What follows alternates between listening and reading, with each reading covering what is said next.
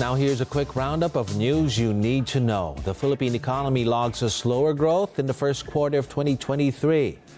Embattled lawmaker Arnolfo Teves Jr. appeals the denial of his request for political asylum in Timor Leste. Kuwait imposes a sweeping suspension on all types of visas for Filipinos.